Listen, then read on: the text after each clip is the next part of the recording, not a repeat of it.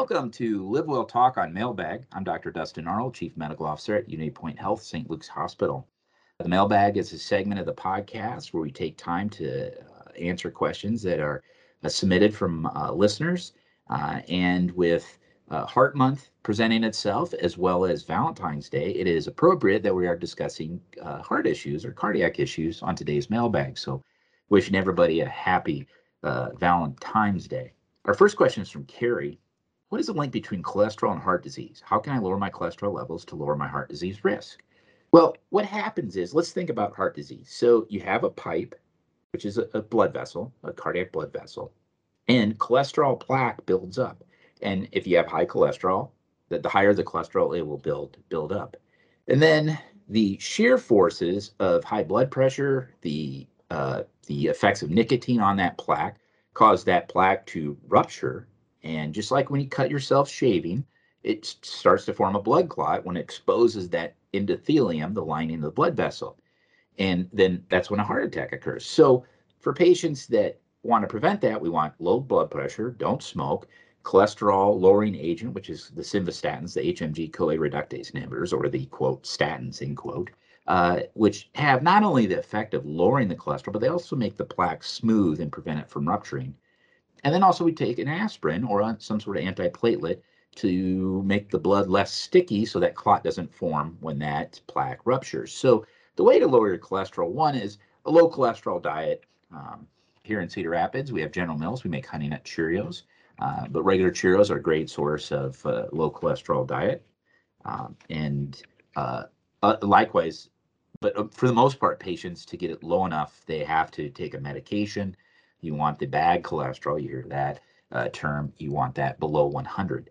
Now, you can raise your good cholesterol by exercise, and uh, certainly not smoking would also be a benefit to having uh, a lower risk of heart disease. Great question. Our next question is from Joe. I had some symptoms like fatigue and chest pain that go away with rest, but my stress test came back normal. Luckily, my cardiologist proceeded a heart cath and found blockage in my arteries. Is this a common occurrence for stress tests to come back normal, even though there is an issue? Can there also be a false positive? Yes, and yes. That can happen. And particularly, I don't know what kind of heart test you had, whether it's a stress test or nuclear medicine test. And what can ha- happen there is you take a picture of the heart at baseline and then you take a picture of the heart with exercise. And if the there is balanced coronary artery disease, right? So there's blockages in multiple vessels, then the rest picture and the stress picture may have a similar appearance because it's symmetrical. And, and that does happen. And that's why cardiologists, one, they take your whole story in account and they really listen to the symptoms. If you remember, we had Dr. Longauger on, who his podcast aired of recent uh, during Heart Month here, that that the history, taking the history from the patient, the patient describing what is happening, was more important to him than test than testing. You know, the testing confirms your suspicion. So my feeling is your cardiologist was on top of it, had a suspicion, and kept pursuing until they got that answer. There are times that you get false positives. Uh, you can have spasm of the coronary blood vessels that that may give a false positive. Uh, so you see uh, what appears to be an asymmetry or a blockage, and indeed it's not. Uh, it doesn't happen. I think we're getting better at doing stress tests. Maybe it doesn't seem like it happens as much as I've seen it happen in the past. The good thing is, Joe, that you got the, the, the care that you needed. Our next question is from Abby. My mother suffers from high blood pressure and other heart issues. Her cardiologist has warned her about getting the virus and has instructed her to take precaution when going out and about. In your opinion, what is the impact of COVID 19 on heart disease, high blood pressure, and other heart issues? will these patients ever lead a normal life? Well, there was a study done with uh, just published. I just read it this week, and I have it in my right in front of me. Um, that they found that during the short term acute illness of COVID, that there's inflammatory um, inflammation in the body that can cause heart related blood clots and heart attacks, et cetera, as well as strokes. And, and we've known that. But they also found that beyond the acute phase, there was uh, 12 months out, there is still a burden of cardiovascular disease that might translate into a larger number potentially having heart issues, even though they've had COVID. So your cardiologist is right. Uh, it, you want to minimize your exposure to COVID because it could accelerate or cause cardiac problems with as we've gone out a year. Now this study was limited on some uh, limitations. It was the VA, uh, Veterans Administration, and it was computer report run. Uh, that's for the most part, uh, that's white males are a majority of the military uh, Veterans Association. So there that there may be some limitations there as far as male, female, and ethnic characteristics of that data. But it does stress that COVID may have an impact on patients' health beyond uh, beyond the acute illness. I think these patients can certainly live a normal life as long as they continue to modify those risk factors for heart disease. And the most strong one is that you um, reduce uh, smoking as well as control uh, obesity and high blood pressure. Remember, we talked about like heart disease, family history of heart disease is like an unloaded revolver. Not necessarily dangerous, but you start to make it really dangerous when you start adding bullets to the chamber of diabetes, hypertension, smoking, uh, etc. So uh, minimize those risk factors and you'll be good to go. Our last question is from Danielle. What determines when a person requires artery cleaning measures, angioplasty, shockwave therapy, things we've talked about, versus open heart surgery?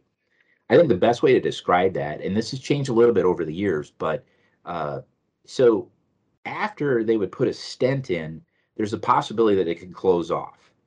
So if you're putting a stent in and it's in an area there's no collateral circulation, those are the patients that go for bypass surgery. And the, historically, that has been patients that have the left main, the main uh, left coronary artery coming off the aorta, uh, has if that occlusion of that is prior to when it starts to bifurcate into the other coronary blood vessels, that that, that would be something you'd have to bypass. Uh, sometimes patients have such small disease that uh, stenting is preferable, uh, and uh, also patients may be at high risk to have a stent placed for whatever reason, and the open heart surgery is the the better alternative. But the the main reason is that it's the proximity uh, to the coronary vessel is so close that you can't. Uh, if you stent that, there's a risk of occluding uh, prior to that, where it splits off and feeds the heart. And if you have significant blockages both on the left and the right, uh, you can't stent both those at the same time because there's a risk of one or both of them occluding, right? Rare, but it could happen. And so sometimes those are patients they choose to do bypass surgery on. Uh, over the years, we've done less bypass surgery, but we're still doing them. Dr. Whitey had two cases today. I saw that on the schedule. Uh, and so they, they do occur in the appropriate patients. That's all for the mailbag today. If you'd like to submit a question in the mailbag, go to unitypoint.org backslash mailbag, common spelling of mailbag, M-A-I-L-B-A-G. I'll answer questions about COVID-19, latest technologies, previous podcasts, uh, answer questions that maybe have been in the recent news. Happy to answer anything that is submitted. Uh, but note, mailbag is not an alternative to personal health care. Those issues should be addressed with your primary care clinician. Uh, and, and if in an emergency, uh, go to the nearest emergency room. If emergency room is not near you, then 911. Once again, you can submit your questions to me at unitypoint.org backslash mailbag. That's unitypoint.org backslash mailbag, M A I L B A G. I look forward to hearing from you, our amazing listeners. Thank you for listening Live Well Talk On. If you enjoyed this episode, don't forget to subscribe. And if you want to spread the word, please give us a five star review and tell your family, friends, neighbors, strangers about our podcast. We're available on Apple Podcasts, Spotify, Pandora, or wherever you get your podcast. Until next time, be well.